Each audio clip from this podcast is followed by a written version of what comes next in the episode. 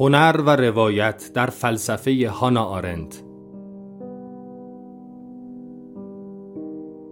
مدرس دکتر مسعود اولیا. برگزار شده در مؤسسه پژوهشی، آموزشی و مطالعاتی آکادمی شمسه.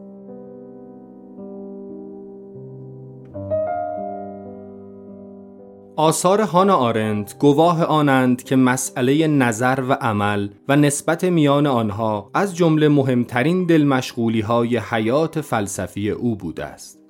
آرند در بستر بررسی زندگی وقف نظر و زندگی وقف عمل تأملات خود درباره جنبه ها و جلوه هایی از پدیده های هنر و هنرورزی و روایت و روایتگری را نیز به میان می آورد.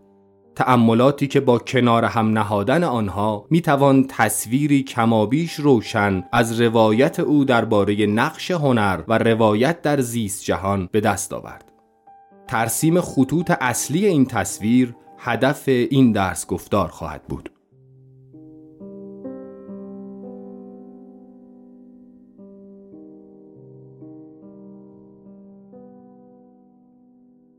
سلام عرض می‌کنم خدمت همه دوستانی که پیوستن به این درس گفتار و خوشحالم که بار دیگه در خدمتتون هستم.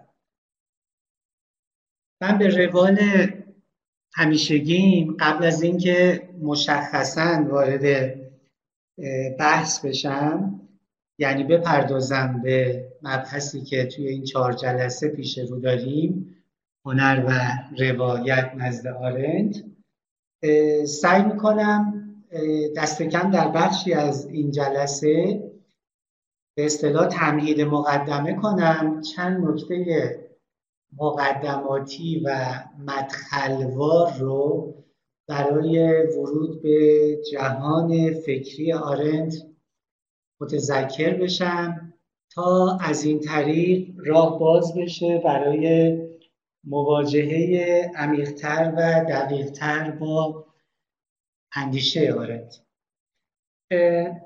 قبل از اینکه به این چند نکته مقدماتی و مسیری که در ادامه در پیش خواهیم گرفت بپردازم یه اشاره کنم به اینکه خب ما چهار جلسه پیش رو داریم و حدود هشت ساعت فرصت داریم که در واقع این دو بحث رو که البته با هم پیوند محکمی هم دارند هم هنر و هم روایت رو بررسی کنیم نزد آرنت.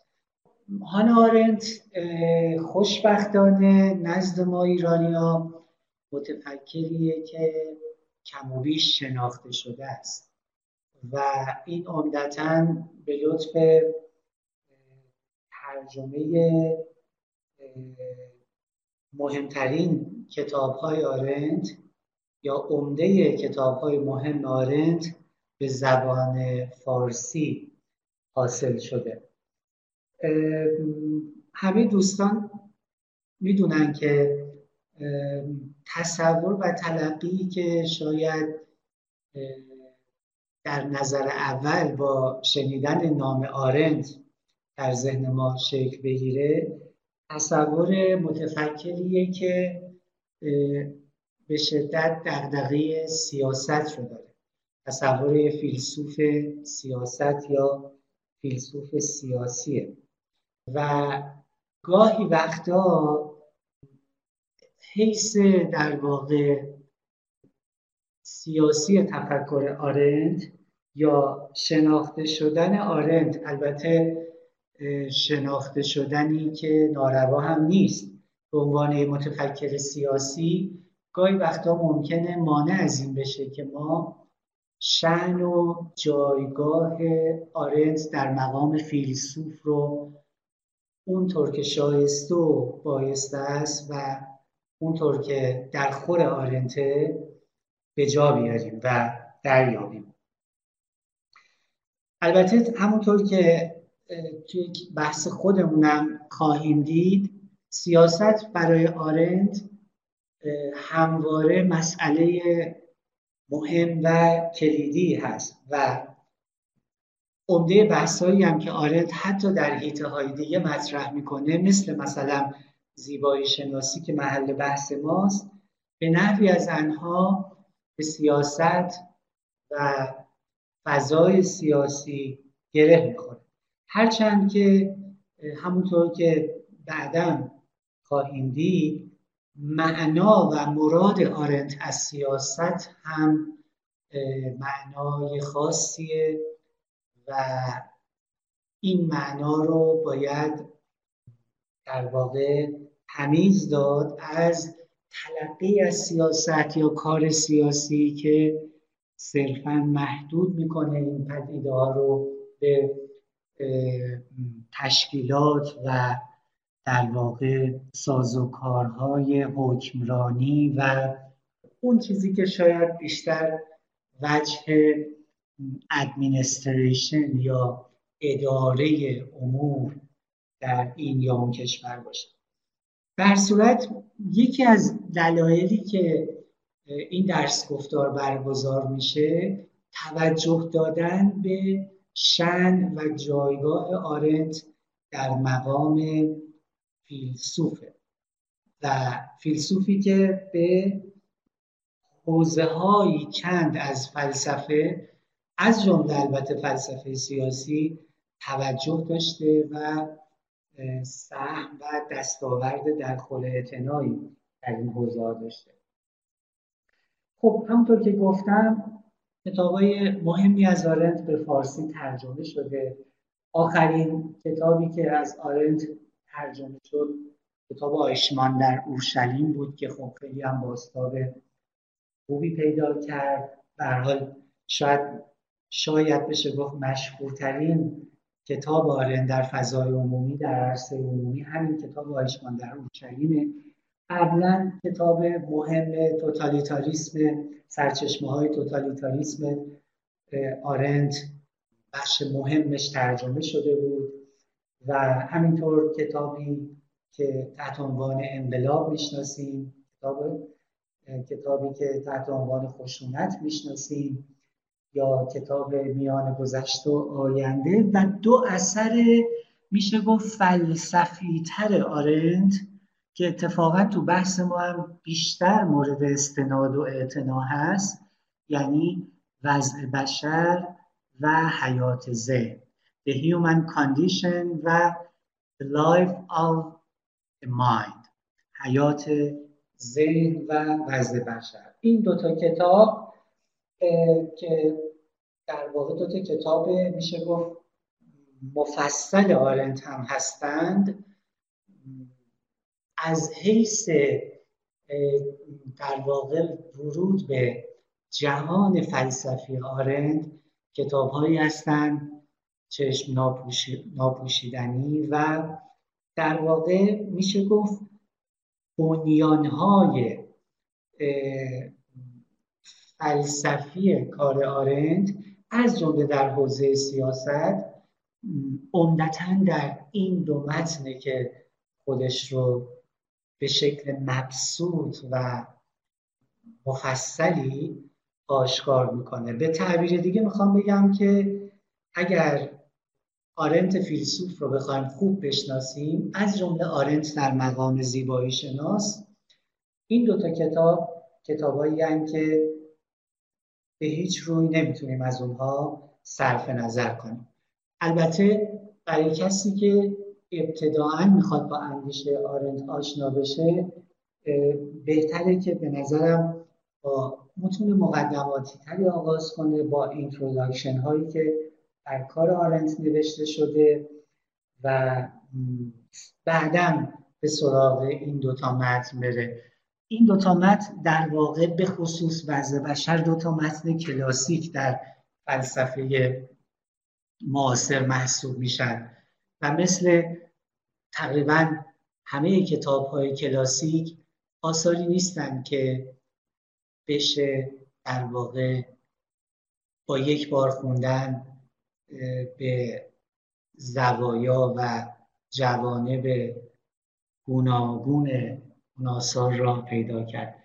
کتابهایی هستن برای تعمل برای چندین و چند بار خوندن برای در واقع رفت و برگشت در بین بندها پاراگراف ها کشف روابط درونی که بین اجزای اثر هست و البته کتاب هایی هستند به نظر من بسیار تأمل برانگیز. حالا بعد خواهیم دید که در واقع آرنت پروژه فکری خودش رو که به نوعی در چارچوب سه‌گانه پوئسیس تئوریا و پراکسیس پیش می‌بره عمدتا در این دوتا اثره که بست میده گسترش میده و در واقع به دیدار ما در میاره ارزم به حضورتون که خب اینها در واقع اشاره مختصری بود به سابقه و پیشینه آرنت در کشور خودمون. اما در حوزه کار خودمون هم اجازه بدید من چند تا منبع رو معرفی کنم که به نظرم خیلی خیلی می‌تونن منابع مفیدی باشن برای راه پیدا کردن به اون چیزی که می‌تونیم ازش تعبیر کنیم به استتیک آرنت یا به تعبیر دیگه که شاید نتونه کاملا حق مطلب رو ادا کنه فلسفه هنر آرنت به این دلیل این جمله آخر رو گفتم که همونطور که دوستان می‌دونن استتیک دامنش فراتر از فلسفه هنره و اتفاقا همونطور که خواهیم دید این فراتر روی استتیک از فلسفه هنر در کار خود آرنت هم بروز ظهور داره و بحثای استتیکی در کار آرنت هست که مستقیما ممکنه به هنر مربوط نشه ولی به اون معنای عام استتیک که فلسفه هنر جزی از اون رو تشکیل میده ارتباط داره. قبل از اینکه چند تا کتاب در حوزه استتیک آرنت معرفی کنم دو تا کتاب رو می‌خوام به دوستان برای آشنایی با جهان فکری آرنت به طور عامتر معرفی کنم. یکی کتاب خیلی خوبی هست به نام فلسفه سیاسی هانا آرنت نوشته برادشا نوشته در واقع لی برادشا که این کتاب رو آقای خشایار دیهیمی سالها قبل به فارسی برگردوندن و به نظر من کتاب بسیار خوبیه.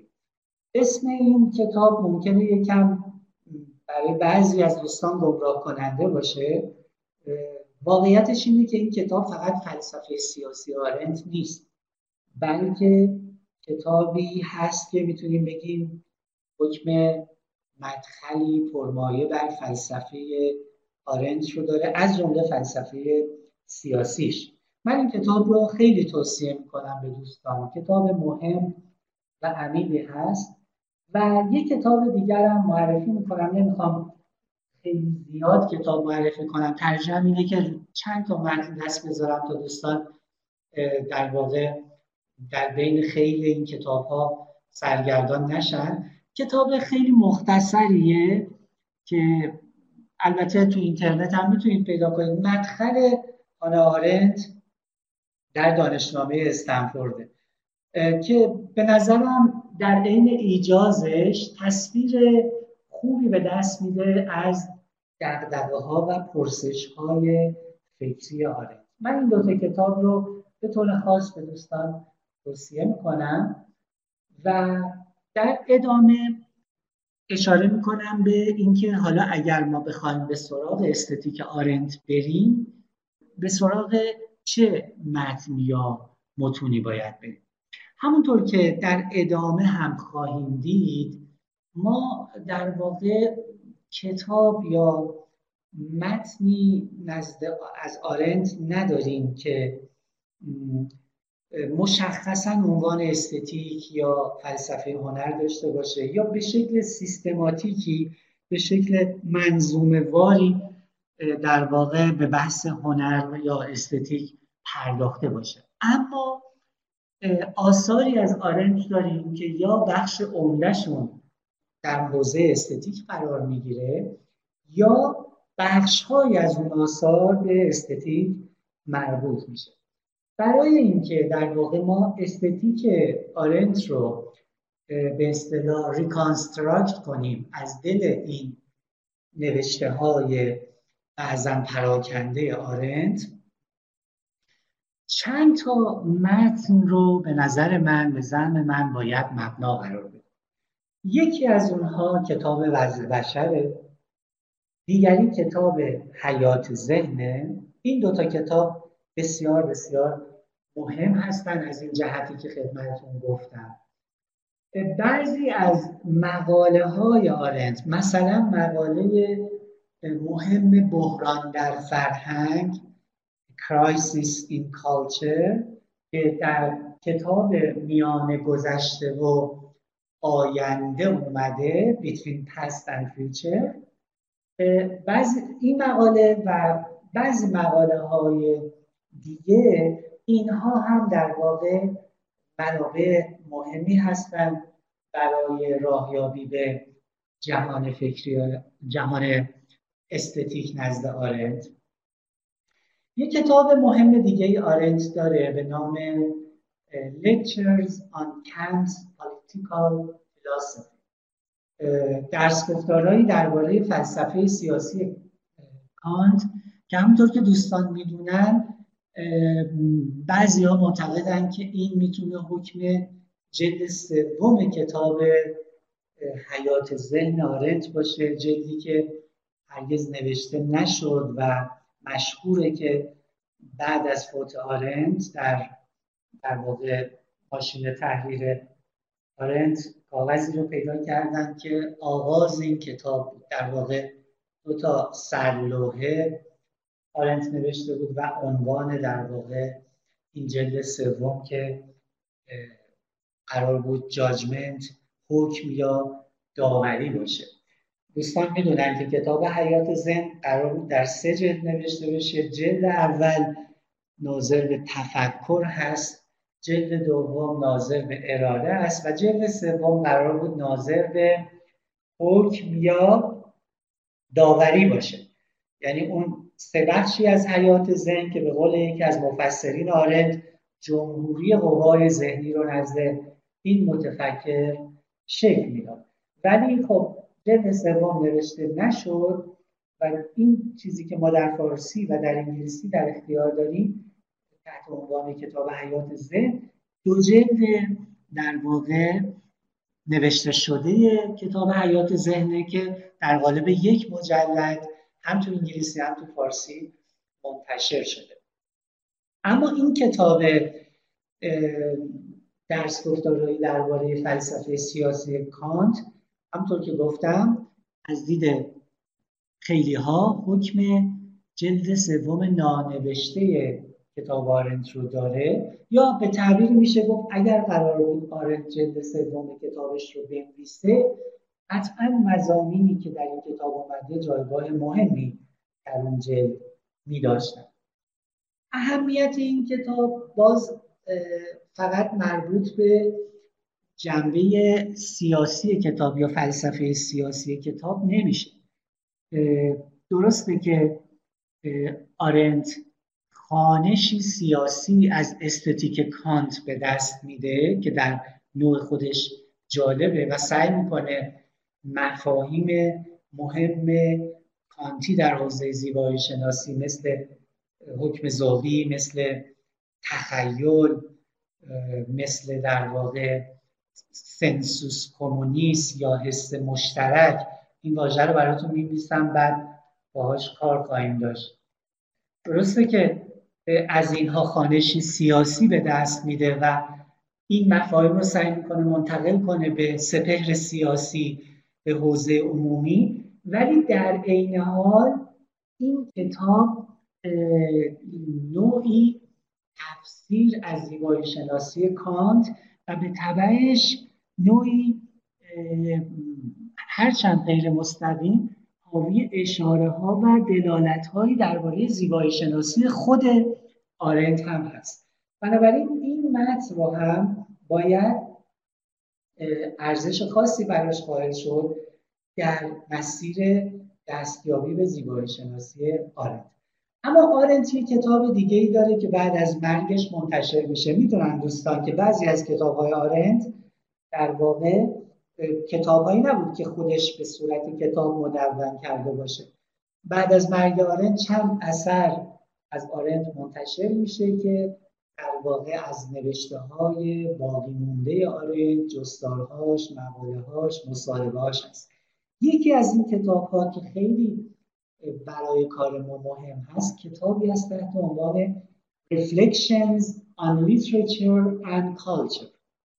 تعملاتی درباره ادبیات و فرهنگ این کتاب در واقع مشتمل بر نوشته هایی از آرنت فصل های متعددی داره و آرنت در واقع در این کتاب همطور که گفتم البته خودش این کتاب رو تعلیف نمی‌کنه. ولی در این نوشته ها به در واقع هنرمند به هنر پاره از هنرمندان و به ویژه پاره از نویسندگان می‌پردازه و تفسیر خودش رو از کار اونها به دست میده.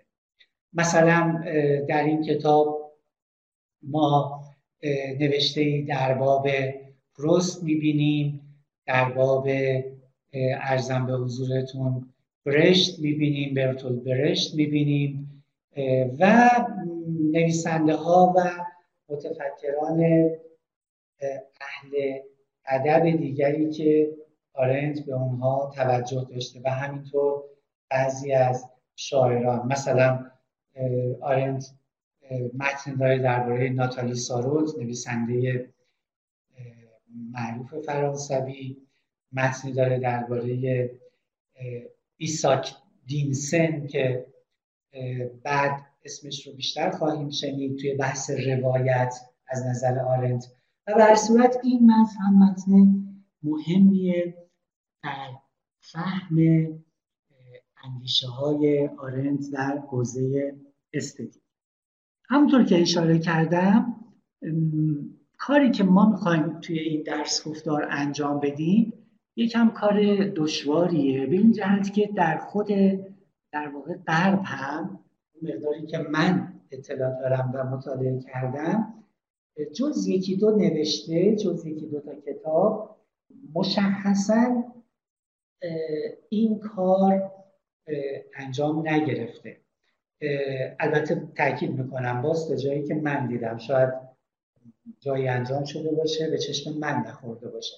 در واقع این reconstruct کردنی که ما انجام میدیم این بازسازی یا حتی به تعبیر دقیقتر شاید بشه گفت این construct کردن این ساختن استتیک آرنت مبتنی بر خانش مجموعه این متون خواهد بود. و یافتن نه لزوما یه سیستم یک پارچه فکری درباره استتیک اما یافتن موتیف ها یافتن مزامین مکرری که به نحوی آرنت به زبانهای مختلف و در جاهای مختلف به اونها توجه داشته و از گذر اونها ما می‌تونیم کم و بیش به تعبیر یکی از مفسران آرنت که کتابش رو براتون معرفی خواهم کرد کم و بیش می‌تونیم پی ببریم که اگر آرنت مثلا کتاب سیستماتیکی درباره زیبایی شناسی می نوشت اون کتاب چه های احیانا می یا با چه دقدقه هایی پیدا می کرد خب ویژگی در واقع خانش ما این ویژگی تفسیر ما باعث میشه که ما به دو چیز خیلی توجه کنیم. یعنی در واقع ما رو وامی داره به دو چیز خیلی توجه کنیم. یکی به گفته های آرنت درباره هنر به شکل عام استتیک به شکل عام و این یا اون هنر به طور خاص. چون آرنت گاهی وقتا نکات و مزامینی رو به شکل عام درباره هنر به طور کلی مطرح می‌کنه. مثلا از چیزی صحبت می‌کنه به نام خاصیت ورلد بیلدینگ هنر یا خاصیت دهانسازی هنر. هنر چجوری دهان می‌سازه یا نقش داره در دهانسازی انسان سازنده؟ گاهی وقتا هم آرنت به پاره از هنرها به طور خاص می‌پردازه. مثلا اشاره های جالب و مهمی درباره شعر داره. یا اشاره های مهمی درباره درام داره. آرنت اشاره های مهمی درباره رمان داره. یا قالب های هنری دیگه. و گاهی هم در واقع به بعضی از هنرمندان می‌پردازه. مثلا آرنت درباره کافکا چندین جا مطلب نوشته. درباره بعضی از تراژدی های یونانی مطلب نوشته درباره بعضی نویسندگان دیگه مثل همین ایساک دینسن که بهش اشاره کردم یا مثلا روز سارات و دیگران مطلب نوشته برشت و خیلی دیگه. و گاهی وقتا هم به آثار آثار خاصی توجه داره. مثلا فرض کنید درباره چاپلین مطلب نوشته و در این حال توجه خاصی به فیلم عصر جدید چاپلین داره و تفسیر خاصی از این اثر به دست میده یا از تراژدی اودیپ در کولونوس یاد می‌کنه و از اون تفسیر خاصی به دست میده. در صورت کار ما اینه که این پاره ها رو گرد هم بیاریم و ببینیم که چطوری به قول خود آرنت می‌تونیم روایتی به دست بدیم از عمل آرنت عمل رو تو گیومه می‌ذارم. بعد حالا بیشتر دربارهش صحبت می‌کنیم در حوزه هنر و استتیک. قسمت دوم این کار که کار سختتریه ولی به نظر من خیلی مهم هست اینه که ما باید ناگفته یا ناگفته های آرنت در حوزه استتیک رو هم بیرون بکشیم. منظورم از ناگفته یا ناگفته ها که تعبیری که از هایدگر وام می‌گیرم از روی کرده هرمنوتیکی هایدگر وام می‌گیرم. اینه که خیلی وقتا متفکری مشخصا و سراحتا درباره موضوعی با ما صحبت نمی‌کنه. ولی از لابلای سطورش از پیامدهای سخنش یا از مقدمات یا پیامدهای ناآورده و ناگفته سخنش ما می‌تونیم ناگفته اون متفکر رو درباره هنر یا هر موضوع دیگه بیرون بکشیم و استنباط کنیم. به معنای دقیق کلمه استنباط. استنباط در زبان عربی دقیقا یعنی یعنی لیترالی به معنی بیرون کشیدن آب از چاه هستش یا از چشمه است در واقع بیرون بکشیم. به تمام معنا این ناگفته ها رو و در کنار گفته های آرنت قرار بدیم و ببینیم که مثلا اگر نتیجه منطقی این سخن رو در حوزه زیبایی شناسی بخوایم دریابیم چگونه چیزی خواهد بود؟ چگونه به نظر خواهد رسید؟ خب حالا آه یه نکته هم بگم که آرنت می‌دونید که خیلی هم نامه نوشته. نامه هایی که مثلا به یاسپرس نوشته خیلی معروفه. نامه هایی که به هایدگر نوشته. حجم عظیمی از نامه از آرنت به جا مونده که در این نامه ها هم نمایش میشه اشاره هایی به هنر و کار هنری و استتیک پیدا کرد که طبعا برای به دست دادن تصویری هرچه دقیقتر و عمیقتر از کار آرند باید این متون رو هم در نظر گرفت. خب اگر من بخوام به شکل خیلی اولیه و ابتدایی بگم که دستاورد من از خانش آثار آرند در باب هنر البته دقیقتر میگم دستاورد من از خانش آثار آرند از جمله آثاری که مربوط به هنر و استتیک میشه برای بازسازی یا برسازی زیبایی شناسی آرند چیه؟ اگر بخوام این دستاورد رو بیان کنم می‌تونم زیل چندین و چند مفهوم به اون دستاورد اشاره کنم. من عضو می‌خوام قبل از اینکه این مفاهیم رو براتون نام ببرم که بحثمون حول این مفاهیم خواهد بود یادم رفت که در واقع اون دو تا متن رو که می‌خواستم در شناخت بهتر اندیشه زیبایی شناسانه آرنت نوشته شده بهتون معرفی کنم یادم رفت که براتون بگم. یه کتاب خیلی خوب یه کتاب خیلی خوب که از جهاتی میشه گفت منحصر به فردم هست. در از این جهت که در واقع نویسنده تلاش کرده همون کاری رو کنه که منم تلاش داشتم و دارم تو این درس گفتار رو انجام بدم یعنی بازسازی استتیک آرند کتاب خیلی خوبیه به نام Doing Aesthetics with Arendt با عنوان فرعی How to See Things. که می‌تونیم ترجمهش کنیم به ورزیدن زیبایی شناسی همراه با آرند یا زیبایی شناسی ورزی همراه با آرند با عنوان فرعی چگونه چیزها را ببینیم. این کتاب که نوشته اسم نویسندهش رو براتون اینجا میارم. تو اینترنت هم خوشبختانه هست می‌تونید پیدا کنید کتابی نوشته سسیلیا سیوهول. یه حرف اول این دو تا کلمه رو خودتون بزرگ کنید.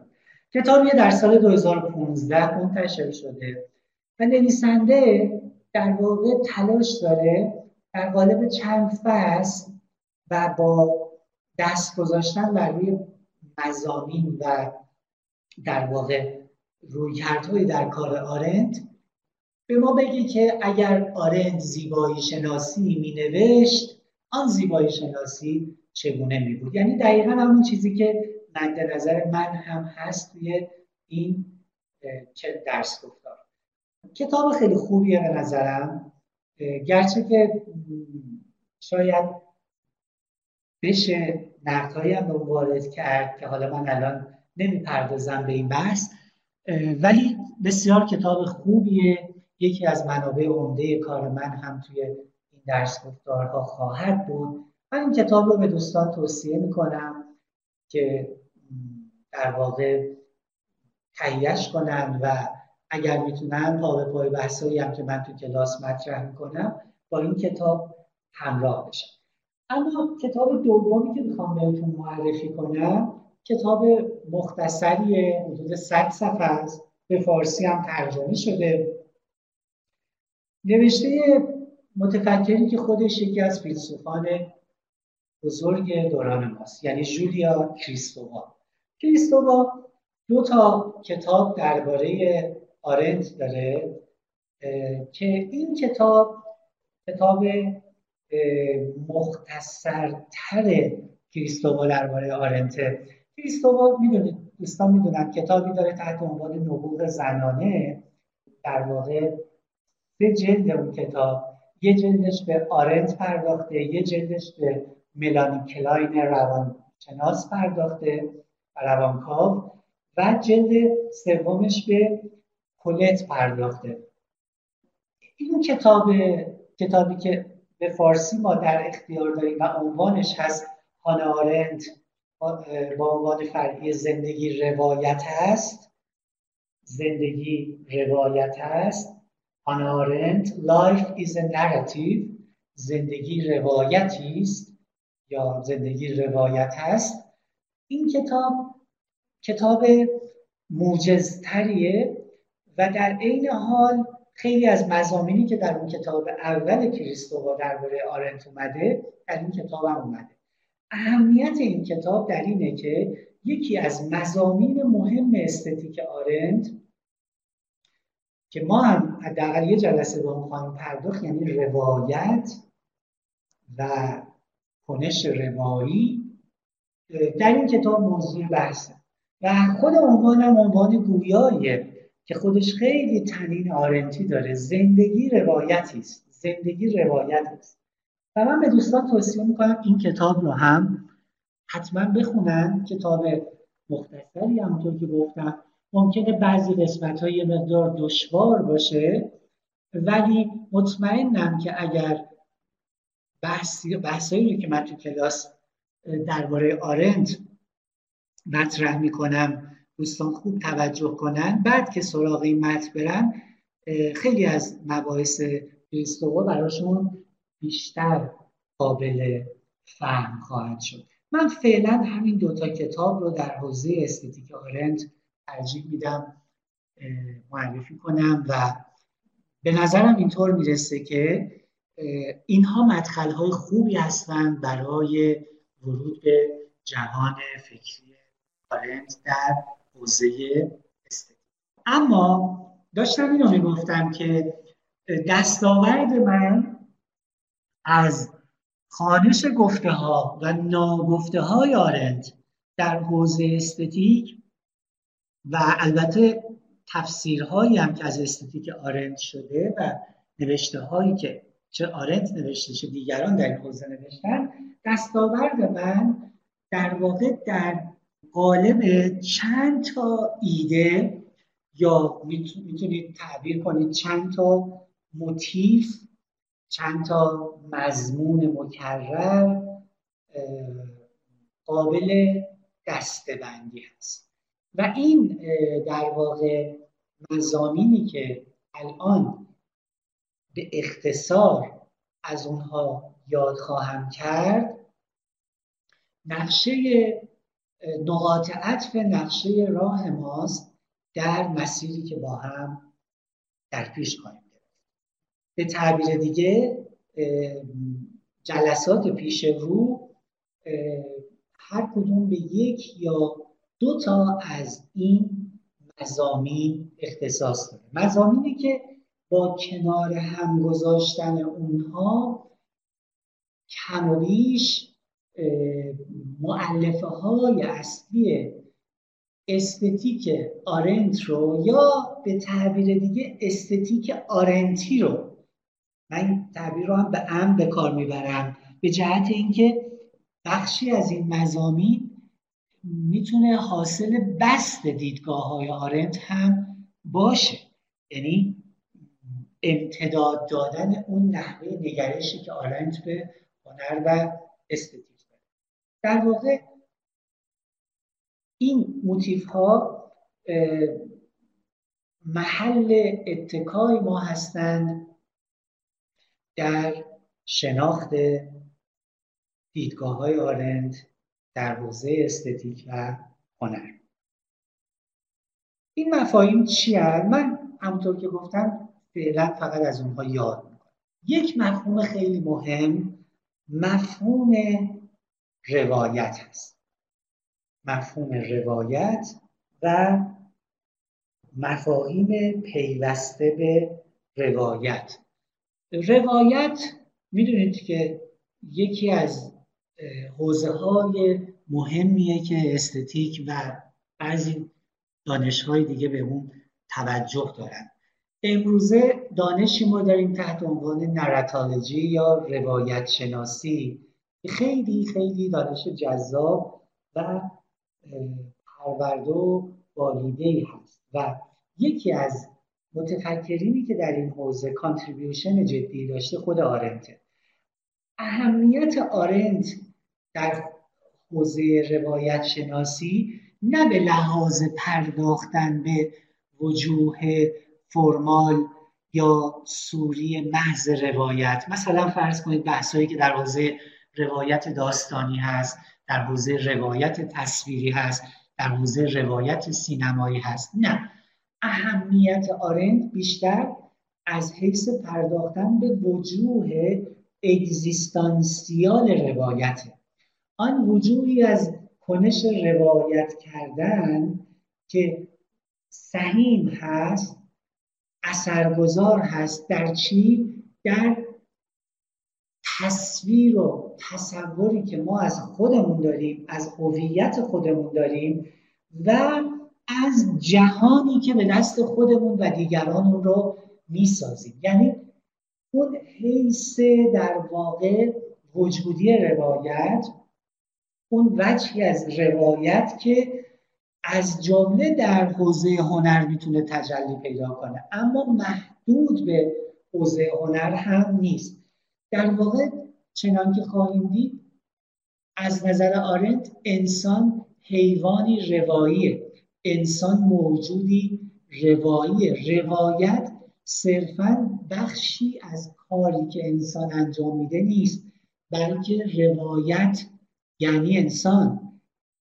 آدمی بودن زیستن در جمع آدمیان یعنی زیستن در یک بستر روایی یک بستر روایی از پیش موجود و صحیح شدن در شکل دادن و جرب و تعدیل روایت های از پیش موجود و روایت های حال حاضر و آتی و در واقع بازیابی خیشتن و دیگران و معنا بخشیدن به خیشتن و دیگران در این بستر روایی.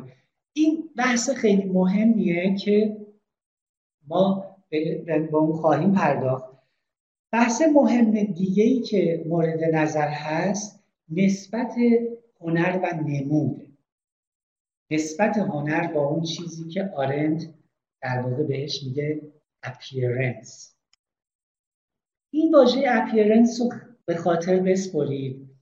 در واقع اگر من بخوام از یه تعبیری یاد کنم به یک معنی ما می‌تونیم تاریخ فلسفه رو بر حسب نسبت دو تا مفهوم توضیح بدیم. نمی‌خوام تقلیل گرایانه بگم که فقط بر حسب این دو مفهوم ولی از جمله بر حسب این دو مفهوم می‌تونیم توضیح بدیم. دو مفهوم بود و نمود بود و نمود. بود رو اینجا در ترجمه reality یا being به کار می‌بریم آنچه واقعا هست و appearance رو در ترجمه ببخشید نمود رو در ترجمه appearance یا برعکس. نمود البته می‌تونه نمود صادقی باشه از اون بود یعنی من آنچنانی بنمایم که هستم یا نمود کاذبی باشه. یعنی نمودی باشه که از بود خبر نده بلکه بود رو بپوشونه. یه نسبت دوگانه نمود می‌تونه با بود داشته باشه. اون جمله یادم نیست اگر اشتباه نکنم توی تذکرت اولیا اومده که میگه که یا چنان باش که مینمایی یا آنچنان که مینمایی باش. یعنی اینجا انگار گوینده می‌خواد شکاف بین بود و نمود شکاف بین آنچه هستیم و آنچه از خیشتن می نماییم رو به نحوی از بین ببره و یک جور یک پارچگی درونی رو ترغیب می‌کنه. در صورت این دوگانه بود و نمود یکی از محرک های اصلی فلسفه ورزیه. اگر همه نمودها با بودها کاملا منطبق بودند اون موقع شاید در واقع بخش عظیمی از کندوکاوهای فکری که به نیت گذار از نمود به بود به نیت گذار از چیزها چنان که می نمایند به سوی چیزها چنان که هستند چه در حوزه معرفت شناسی و چه در حوزه هستی شناسی و چه در حوزه منطق شاید پیش نمی اومد؟ آرنت یکی از متفکرانیه که به این بحث نمود به بحث appearance خیلی توجه داشته. خیلی بحث های جالبی هم داره. به ویژه در کتاب حیات ذهن من نمی‌خوام الان پیشاپیش اون بحث رو مطرح کنم.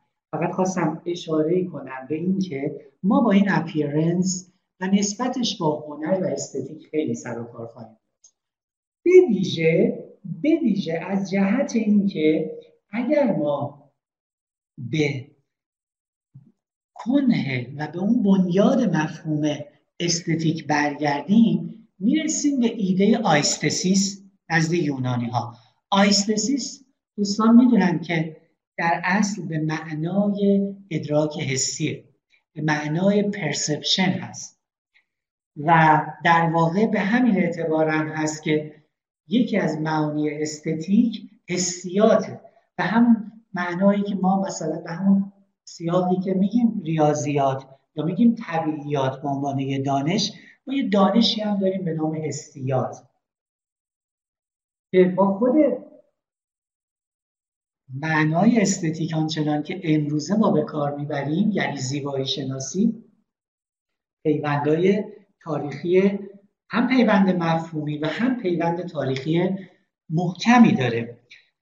چرا این رو گفتم؟ به خاطر اینکه آرنت وقتی بر appearance تاکید می‌کنه به نحو ضمنی داره بر perception تاکید می‌کنه. چرا؟ چون appearance هایی که در جهان می‌بینیم چه جهانی که بر ما نمودار میشه. یعنی نمود میابه بر ما ظاهر میشه.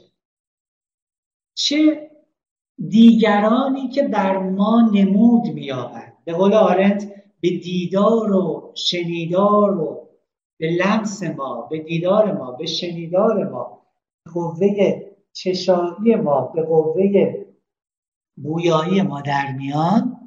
و خود ما که بر جهان نمود پیدا می‌کنیم نمودار میشیم این رانه نمود که اتفاقا آرنت میگه فقط مختص ما نیست تو جهان جانوران گیاهان اما این رانه نمود رو خیلی خیلی پررنگ می‌بینیم و بحث جالبی تو آغاز کتاب حیات زن در این باره داره.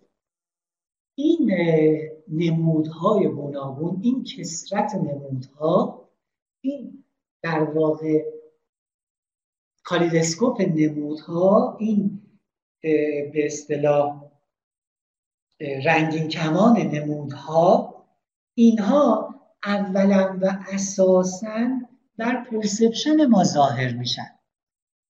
یعنی اتفاقا وقتی آرند صحبت از نمود می‌کنه اولا و اساسا با نمودهایی سر و کار داره که به پرسپشن ما خطاب می‌کنن. خطابشون با پرسپشن ماست با قوای حسی ماست با ادراکات ماست. و اینجا جای مهمیه که هنر با ادراک پیوند پیدا می‌کنه. دو معنای استتیک یعنی حسیات و زیبایی شناسی به هم می‌رسن و با هم وارد یک بدبستان پروپیمان میشن. به این اعتبار در واقع آرنت به قول یکی از مفسرین آرنت اصلا نفس وجود موجودات در عالم یک پدیدار استتیکیه.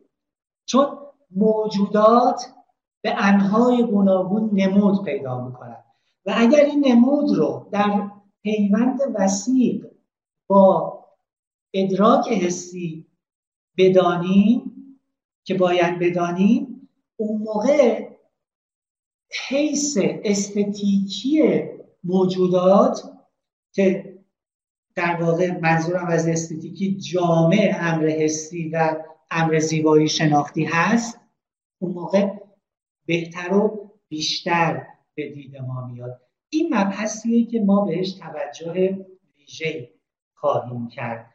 در واقع می‌تونیم بگیم آرنت یکی از پیشگامان یا به تعبیر دقیقتر یکی از نمایندگان مهم مفهوم سانسیبیلیته یا سنسیبیلیتی در فلسفه و از جمله در استتیک هست. توجه خاصی که آرنت به سیاق خیلی از متفکران دیگه به ویژه پدیدارشناسان که خود آرنت هم پدیدارشناس محسوب میشه در این باره هم یه توضیح مختصری خواهم داد. این یکی از در واقع میراث های مشترک این متفکران است.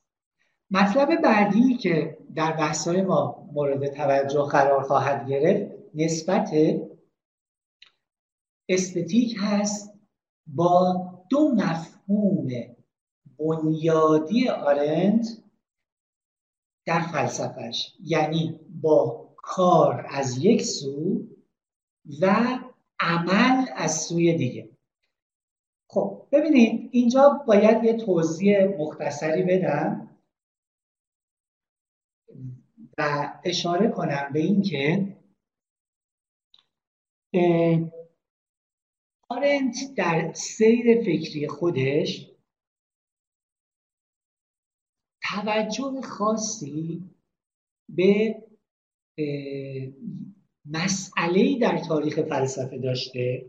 که مثل همون دوگانه بود و نمود که براتون گفتم یکی از دوگانه های بسیار بسیار مهم در تاریخ فلسفه است. و می شود به همون تعبیری که گفتم تاریخ فلسفه نوشت با نظر به مواضع فیلسوفان در باب این دوگانه که می‌خوام خدمتتون ارز کنم. به یک معنی دوگانه به یک اعتبار شاید بتونیم سگانه هم بگیم. ببینید از دوران یونان باستان که آرنت خیلی به یونان باستان علاقه منده و خیلی از بحثاشو با نظر به متفکران یونان باستان و اون زیست جهان پیش می‌بره از دوران یونان باستان فیلسوفان یونانی بین دو شیوه زندگی بین دو طرز اصلی زندگی تمایز میذاشتن. به تعبیر یونانی یکی از اونها رو bios praktikos مینامیدن و دیگری رو bios theoretikos مینامیدن من این دوتا تعبیر رو براتون می‌نویسم bios praktikos و bios. این به شکل u s هم نوشته میشه. بسته به نوع حالا تلفظ و ترجمه که ازش میشه. این دو تا مفهوم یکیش رو ما ترجمه کنیم به زندگی وقف عمل یا زندگی عمل ورزانه و دیگری رو می‌تونیم ترجمه کنیم به زندگی وقف نظر یا زندگی نظر ورزانه زندگی که وقف عمله زندگی که وقف نظره. این دو مفهوم وقتی وارد زبان لاتین شدن تبدیل شدن به ویتا اکتیوا و ویتا کنتمپلاتیوا. زندگی وقف عمل و زندگی وقف نظر. زندگی وقف نظر و زندگی وقف عمل. شاید قدیمی ترین متنی که ما در اختیار داریم در این زمینه حکایتیه که به فیساغورس منصوبه و از قول فیساغورس گفتن که زندگی مانند جشنیه که بعضی افراد در این جشن در واقع جشن یونانی رو در نظر بگیرید که توش مسابقات و آگانها رقابت های برقرار می‌شد و چیزایی از این دست. بعضیا برای رقابت و بازی کردن در اون جشن ها حضور پیدا می‌کنن. بعضیا برای تجارت برای کسب و کار و بعضی ها هم صرفا از برای تماشا در این جشن حضور پیدا می‌کنن. و فیساغورس در واقع معتقد بود که برترین اینها همین ناظران یا اهل theoria یا theoros ها یا نگرندگان ناظران spectator ها هستند. از دوران یونان باستان نسبت بین praxis و theoria نسبت بین نظر و عمل یکی از مسائل عمده فیلسوفان. پرسش های زیادی در این حوزه مطرح. کدوم یک از اینا مقدمه؟ آیا آدمی اولا و اساسا موجودی اهل نظره؟ یا باید باشه یا موجودی اهل عمله یا باید اهل عمل باشه. آیا آنچنان که مثلا گوته می‌گفت در آغاز عمل بود یا در آغاز کلمه بود؟ حالا کلمه البته اینجا صرفا به معنی کلام نیست. لوگوس. این در واقع بحث نزد فیلسوفان یونان باستان مطرح بود. من نمی‌خوام وارد تاریخچه این بحث بشم. افلاتون چی می‌گفت؟ ارسطو چی می‌گفت؟ رباقیون چی می‌گفتن؟ اپیکوریا چی می‌گفتن؟ سقراط چی می‌گفت؟ ولی این بحث بحثیه که تا روزگار ما هم دوام داشته. چه در در واقع دوره مدرن و چه در دوران معاصر. همچنان پرسش های مهمی در خصوص نسبت اینها مطرحه. مثلا اینکه عمل مقدمه یا نظر مقدمه. آیا اصلا ما می‌تونیم عمل و نظر رو دو هیته متفاوت از حیات بشری بدونیم؟ آیا نظرورزی هم خودش نوعی عمل کردن نیست؟ آیا اساسا عملی داریم بدون نظر یا نظری داریم بدون عمل؟ آیا یکی از اینا اصیله و دیگری توفیلی اونه؟ شکاف بین عمل و نظر رو چطوری می‌تونیم توجیه کنیم؟ شکاف بین مثلا فرض کنیم معرفت اخلاقی که به این یا اون چیز داریم و کنش اخلاقیمون. گاهی وقتا می‌دونیم که درست اینه ولی درست عمل نمی کنیم با اینکه می‌دونیم. آیا باید منتظر بشیم تا در خصوص یه چیزی به یک نظر صائب برسیم یا باید در متن عمل کسب نظر کنیم؟ آیا اصلا مخمس بشری به ما اجازه میده؟ تنگنای وجود بشری ما به ما اجازه میده که اول نظرمون رو محکم کنیم بعد به عمل بپردازیم؟ یا نه یه موقعیت هایی هست که تو موقعیت چاره جز عمل نداری. نمی‌تونی اون عمل رو به حال تعلیق در بیاری تا اول نظرت رو منسجم کنی و بعد دست به عمل بزنی. نه حتی اگر کناره بگیری از اون عمل خود این کناره گرفتن نوعی عمله دوستانی که در حوزه فلسفه اخلاق مطالعه دارن می‌دونن که اعمال یا در حوزه فلسفه کنش می‌دونن که اعمال ما به دو دسته تقسیم میشه. بعضی از اعمال از جنس کامیشن هستن. بعد یعنی از جنس ارتکاب عملا بعضی اعمال از جنس آمیشن هستند یعنی از جنس ترک فعل. مثلا فرض کنید اگر پزشکی ببینه که بیمارش جلوی چشش داره جون میده و امکان نجاتش رو هم داشته باشه. و دست به کاری نزنه خود این دست نزدن به کاری اینم یه جور عمله. این عملی از جنس ترک فعل. و ای بسا که مشمول مجازات حقوقی قانونی و مشمول ارزیابی اخلاقی هم قرار بگیره. بنابراین ما در واقع با انبوهی از مسائل جدی در این حوزه مواجه هستیم. آرنت در دوران معاصر شاید جز اون دو تا فیلسوفی باشه که اصلا می‌تونیم بگیم کل فلسفهش بر مدار همین دوگانه ویتا اکتیوا و ویتا کنتمپلاتیوا میچرخه. یا بیوس theoretikos و bios praktikos. آرنت خیلی دغدغه در واقع این مسئله رو داره. و اون دو تا کتاب فلسفی ترش یعنی وضع بشر و حیات ذهن هر کدومشون با یکی از این دو شکل bios یا حیات کیفی انسانی سر و کار دارن. در کتاب وضع بشر عمدتا ما با ویتا اکتیوا سر و کار داریم. در کتاب حیات ذهن با ویتا کنتمپلاتیوا و البته در هر دو کتاب آرنت به روابط اینها هم کم و بیش می‌پردازه.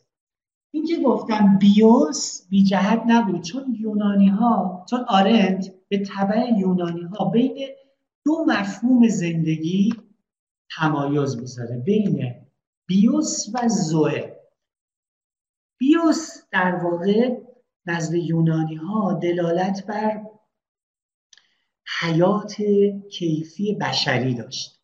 یعنی در اشاره به زندگی انسانی و بشری معمولا به بیوس از بیوس استفاده می‌کردن و زوئه به معنی حیاتی عام بود. یعنی حیات زیستی biological life حیات زیستی.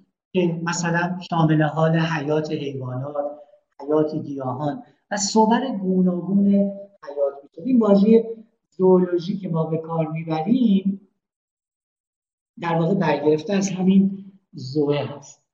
آرنت به این دو شکل زندگی که البته معنیش نیست که بعضی از آدم یه شکل فقط انتخاب می‌کنن نه. ما گاهی ممکنه بیشتر در حیات عملی یا حیات وقف عمل به سر ببریم. گاهی وقتا در حیات نظری و حیات وقف نظر. ولی در صورت مفهوما ما با دو صورت از زندگی سر و کار داریم. بعضی ها عمده زندگیشون ممکنه صرف حیات عملی بشه بعضی ها صرف حیات نظری بشه. حالا چرا این بحث رو مطرح کردم؟ به جهت اینکه بحث هنر و زیبایی شناسی با هر دوی اینها نسبت داره.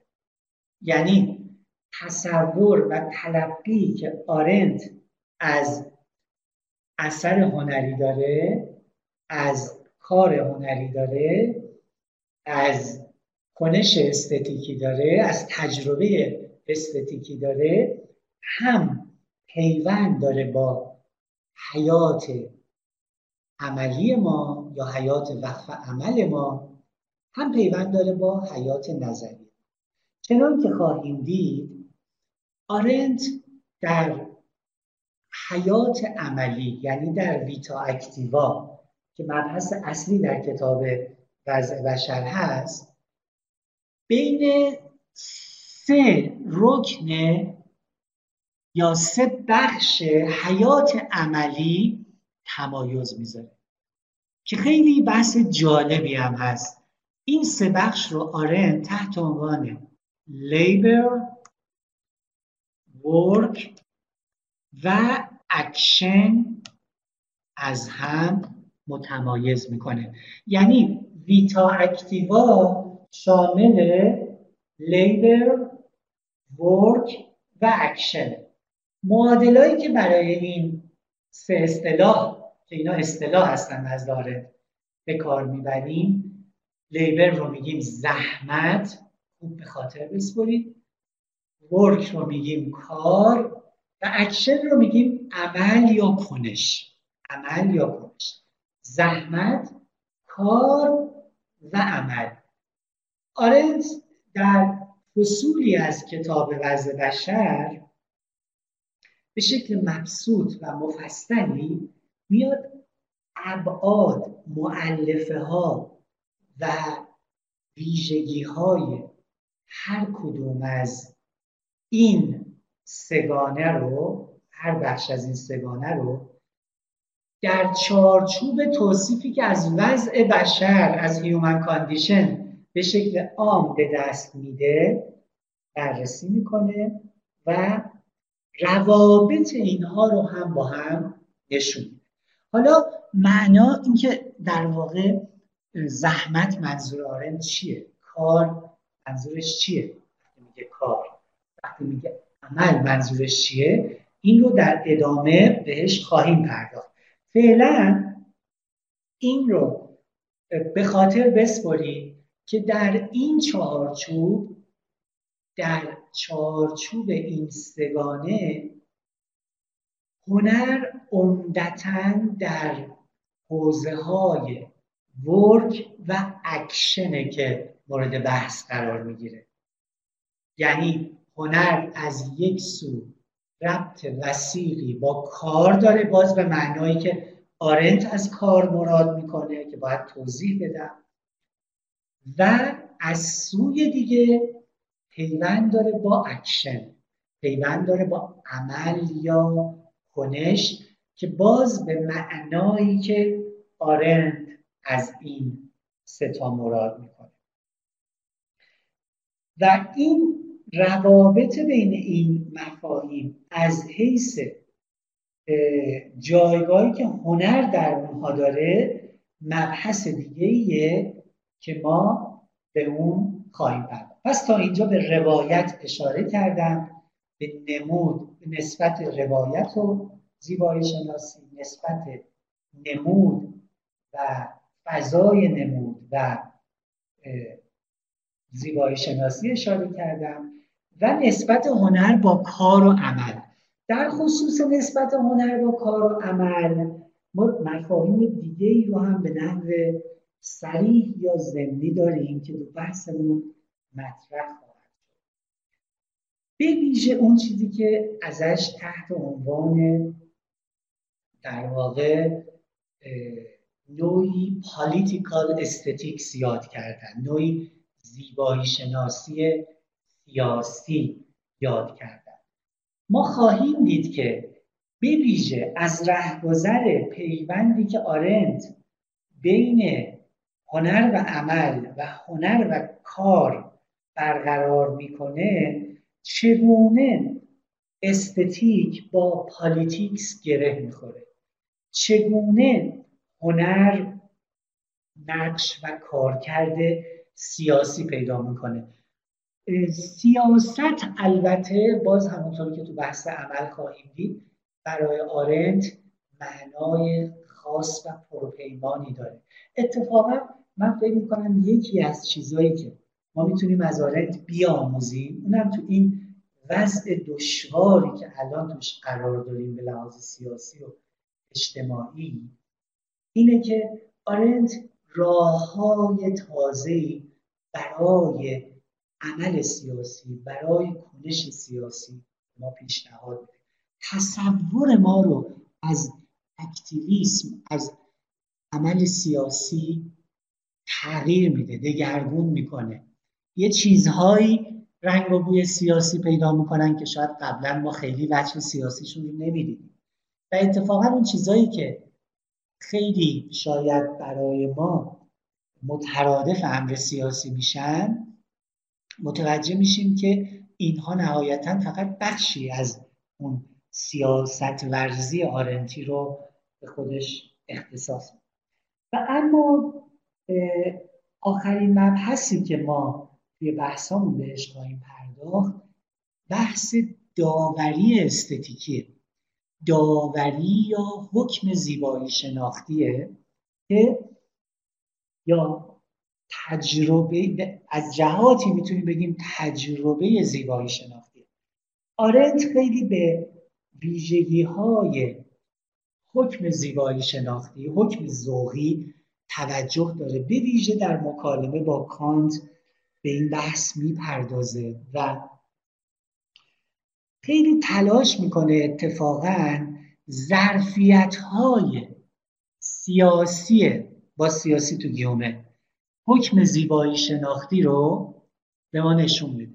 از جمله در پیوند با بحث تخیل. از جمله به ما نشون میده که تخیلی که ما در تجربه زیبایی شناختی از اون می‌تونیم برخوردار باشیم و همچنین اون حس مشترکی که حکم ذوقی قائم به اون هست و یک فضای میانه بین ما ایجاد می‌کنه. به قول آرنت یه این بیتوینی یه میانگاهی برای ما ایجاد می‌کنه. این چطور می‌تونه در خدمت یه اجتماع سیاسی در خدمت نوعی همرسانی سیاسی قرار بگیره. از این جهت آرنت در واقع همونطور که قبلا هم اشاره کردم و خیلی از مفسرین آرنت هم اشاره کردن یک جور خانش سیاسی از استتیک کانت به دست میده که در نوع خودش خیلی هم جالب هست. من در واقع اگر خلاصه کنم صحبتم اینجا تو ادامه کار می‌خوام به این چهار تا سرفصل بپردازم. و همونطور که خواهیم دید و امیدوارم بتونم نشون بدم این چهار سرفست چهار سرفست جدا از هم نیستن. با هم روابط ارگانیک دارن با هم پیوند دارن. بحث نسبت استتیک و نمود پیوند می‌خوره با بحث نسبت در واقع استتیک و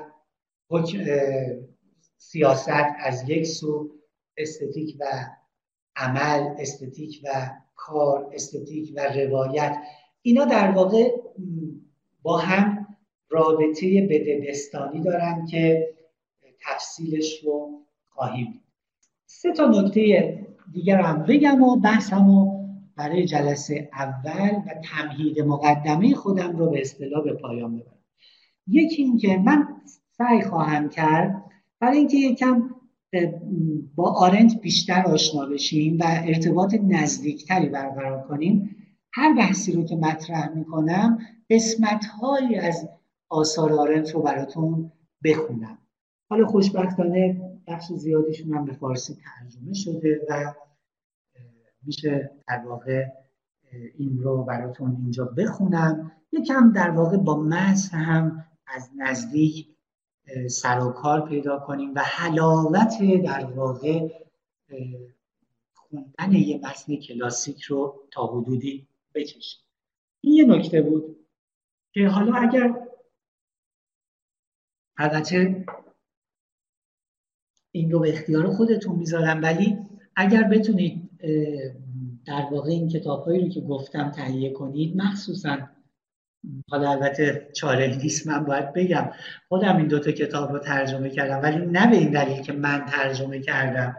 به این دلیل که واقعا عمده بحث ما در حوزه استتیک آرنت بر این دوتا متن استواره اون متن سوم یعنی کتاب تعملاتی درباره ادبیات و فرهنگ متاسفانه به فارسی ترجمه نشده. ولی اگر بتونید این دوتا کتاب رو تهیه کنید به هر شکلی مثلا بتونید حالا متن چاپیش رو تهیه کنید یا PDF ش رو از این سایت هایی که PDF رو می‌تونید خریداری کنید از فیدیبو یا طاقچه یا جای دیگه ای تهیه کنید. خوبه که آروم آروم شروع به خوندن کنید. می‌دونم اولش یه دست اندازایی براتون خواهد داشت ولی خب هم فرصت داریم تو کلاس اگر به ابهامی برخورد کردید اینجا مطرح کنید.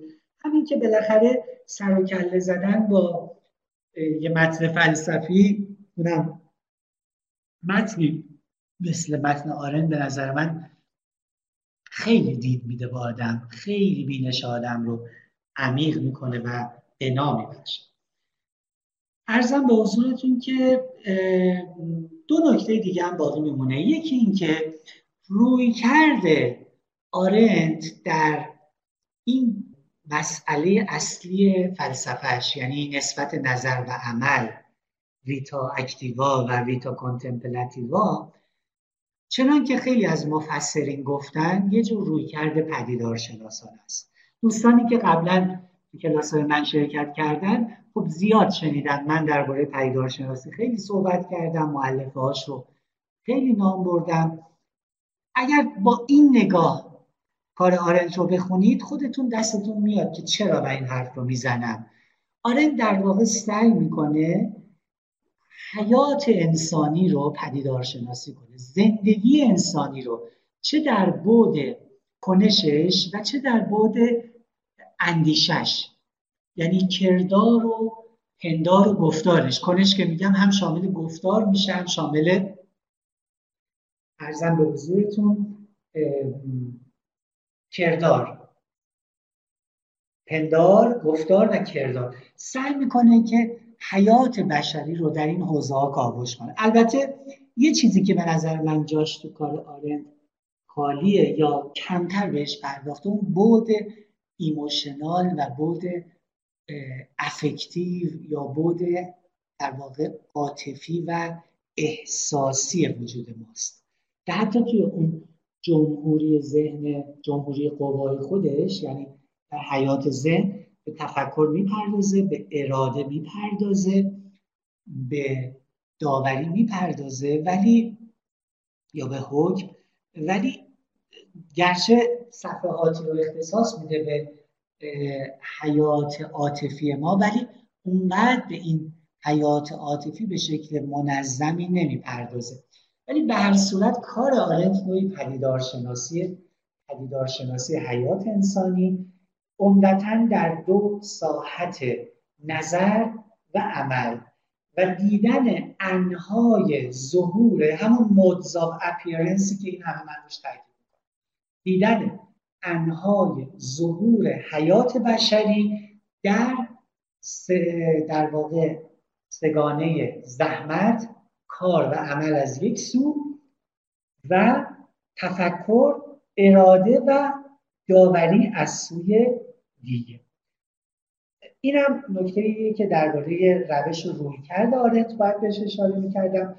آخرین نکته که صحبتم رو با بیان اون خاتمه میدم اینه که ببینید ما برای درک بهتر هر فیلسوفی. فقط نباید همه هوش و حواسمون رو جمع کنیم برای اینکه به مدلول به مدلول دالهاش پی ببریم. یعنی فقط به محتوای در واقع سخنش فقط به معنای کلماتی که بر زبان جاری کرده یا بر قلم جاری کرده توجه کنیم.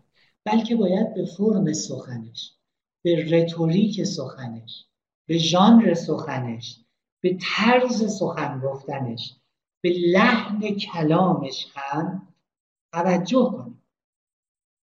این خیلی نکته مهمیه. چون ما امروزه یاد گرفتیم می‌دونیم که فرم و محتوا از هم جدایی ناپذیرن. من خیلی بر این موضوع تو کلاسام تاکید کردم. اینجا دیگه بستش نمیدم ولی بی جهت نیست که مثلا دکارت کتاب تأملات خودش رو در ژانر مدیتیشن می‌نویسه. بی جهت نیست که مونتن نوشته های خودش رو در قالب essay یا جستار می‌نویسه. بی جهت نیست که افلاطون نوشته های خودش رو در قالب دیالوگ می‌نویسه. بین فرم و محتوا یک جور ارتباط ارگانیک هست. محتوا فرم است و فرم محتوا. این جمله خیلی جمله عمیقه. یعنی محتوا حاکی از فرم فرم هم حاکی از محتوا. و بلکه محتوا جنبه فرمال داره فرم هم جنبه محتوایی داره. محتوا فرم است و فرم محتوا. در مورد آرنت هم ما باید به این نکته توجه کنیم آرنت خب می‌دونید زبان اصلیش آلمانی بوده. ولی خیلی از آثارش رو به زبان انگلیسی نوشته. همین دوتا کتاب حیات ذهن و ارزم از بشر هم به زبان انگلیسی نوشته شده.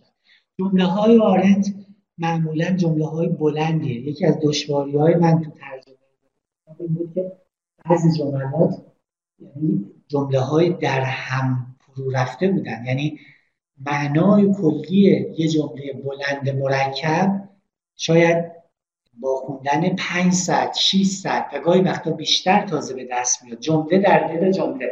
جمله معترضه در دل یه جمله بلندتر. من همه تلاشم رو کردم که در عین اینکه به شیوه و رتوریک آرنت وفادار بمونم متنم هم متن قابل فهمی باشه. ولی البته متن رو ساده نکردم. یعنی دشواری هایی که در اندیشه خود آرنت هست رو نبایدم ساده می‌کردم. ولی تا جای ممکن باید سعی می‌کردم که به فارسی شیوایی بیانشون کنم. این دیگه قضاوتش با شماست. می‌خوام بگم رتوریک آرنت رو هم باید بهش توجه داشته باشیم. و در این حال به ترمینولوژی آرنت.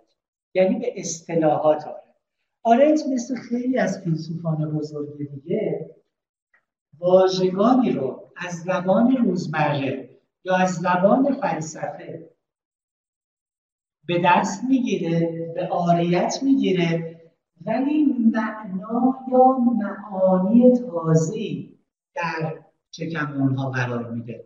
یا دست کم اگر معنای تازه براشون جعل نکنه معنای از پیش موجود رو جرح و تعدیل می‌کنه. به خاطر همین بسیاری از کلماتی که شاید در زبان عادی بسیاری که نه بعضی از کلماتی که شاید در زبان عادی جنبه اصطلاحی نداشته باشند نزد آرن جنبه اصطلاحی پیدا می‌کنن. مثلا همین واژه لیبر یا زحمت به عنوان امری متمایز از کار و عمل برای آرنتی ترمه برای آرنتی اصطلاح اصطلاح است. یا مثلا واژه جهان و جهانی و جهانیت یا جهانی بودن یا جهانی بودگی وردلینس اینم باز یه اصطلاح برای آرنت و آره واژه های دیگه مثل واژه مثلا زادگی یا نیتالیتی یعنی زاده شدگی زاده بودن. اون چیزی که من ترجمهش می‌کنم به زادگی یا ترجمه کردم به زادایی اینها این هم جز اصطلاحاتیه که بعد بهش خواهیم رسید. خب بحثم رو خاتمه میدم. این جلسه رو دوست داشتم که زمینه رو بچینم برای ادامه کارمون در سه جلسه آینده که مستقیما سراغ این چهار تا موتیف مهم در استتیک آرنت خواهیم رفت. خیلی ممنون که حوصله کردید به صحبت هم گوش دادید. بازم تاکید می‌کنم بهترین صورت بهره گرفتن از این کلاس اینه که خودتون هم با متن درگیر بشید. یعنی به مقدار و میزان خوندنتون کار ندارم. ولی خوبه که شده مثلا هفته چند صفحه هم شده از خود متن بخونید. و این مواجهه رو در رو و مستقیم با متن مطمئن باشید. نه فقط در فهم آره در فهم متفکران دیگه هم بهتون کمک